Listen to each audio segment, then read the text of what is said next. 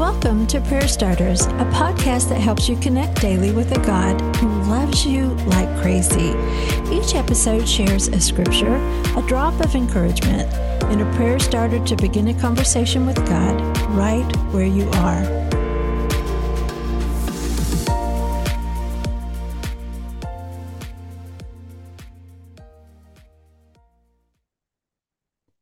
Who are you, Lord? Saul asked, and the voice replied, I am Jesus, the one you are persecuting.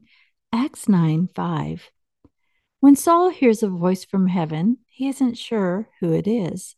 In many versions of this conversation, the word Lord is spelled with a little l. This indicates that Saul didn't know who was speaking to him, but he did know it was someone or something bigger than himself. Jesus revealed himself to Saul. He also revealed that as Saul had persecuted innocent believers, he also persecuted Jesus himself. So, what did Jesus' words to Saul reveal to us today? We can be religious and know all the rules and traditions.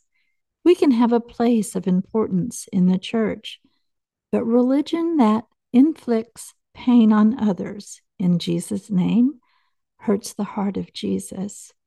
Saul transitioned from a religious man with an agenda to a man who had encountered Jesus, who lived in the mercy extended to him, and a man whose only hope was to draw others to the same.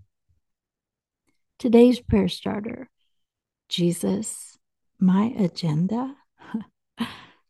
Agenda is not bigger than you. It shouldn't be. My religion, that's not you either. You, you are Lord, big L of my life. If I have an agenda that does not reflect your heart for the world, show me a different way. Remind me of your heart for the world. Help me to live in your mercy, but also to extend it to others. Lord, if I've tangled religion in ways that hurt your heart, I lay them at your feet.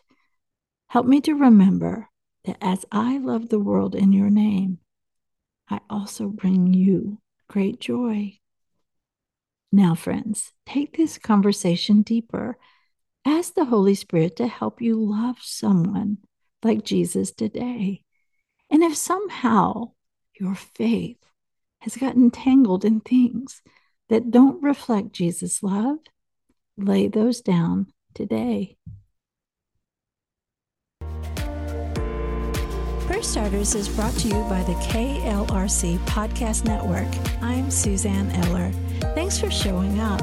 May you sense how much God loves you today and every day.